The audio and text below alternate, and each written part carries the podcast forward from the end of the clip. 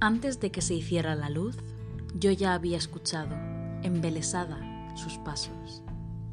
Esperé con ansias mientras él, porque sabía que era él, abría los cierres y dejaba que entraran los rayos de sol. Después de pasar toda la noche ahí encerrada a oscuras, qué gusto daba volver a verlo. Él sonrió. Yo creo que también me echaba de menos, aunque no lo dijera en voz alta. Me acarició con dulzura.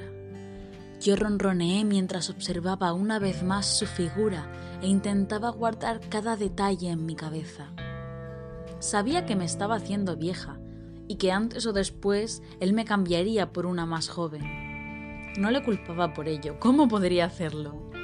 Él era atento y delicado, a la par que determinado y aventurero, y tenía los ojos infinitos y los labios finos y el pelo del color de la madera barnizada y la piel tan clara que cuando se sonrojaba, cosa que pasaba muy a menudo, parecía un niño pequeño, risueño e inocente. Y aun sabiendo que eso era solo una apariencia, siempre me sorprendía la firmeza de su voz, la seguridad de sus manos en mis curvas, la calidez de su regazo. Él era maravilloso y yo era simplemente yo, y me daba igual saber que algún día me reemplazaría, porque el presente que me regalaba era suficiente para acallar todas mis dudas sobre el futuro.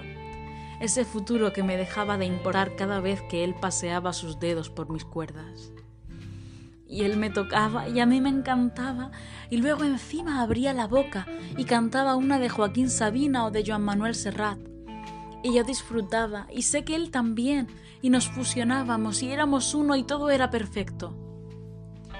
E incluso cuando se terminaba y él cerraba la canción con unos últimos acordes que flotaban en el aire, los aplausos nos extasiaban. Y siempre había alguien que pedía otra y nosotros tan contentos. Y cuando el día acababa y él me guardaba de nuevo en la funda, yo tenía la certeza de que no podía haber en el mundo una guitarra más feliz que yo, ni un músico más enamorado que él. Acabas de escuchar Síndrome de Estocolmo, una historia de cuentos de octubre.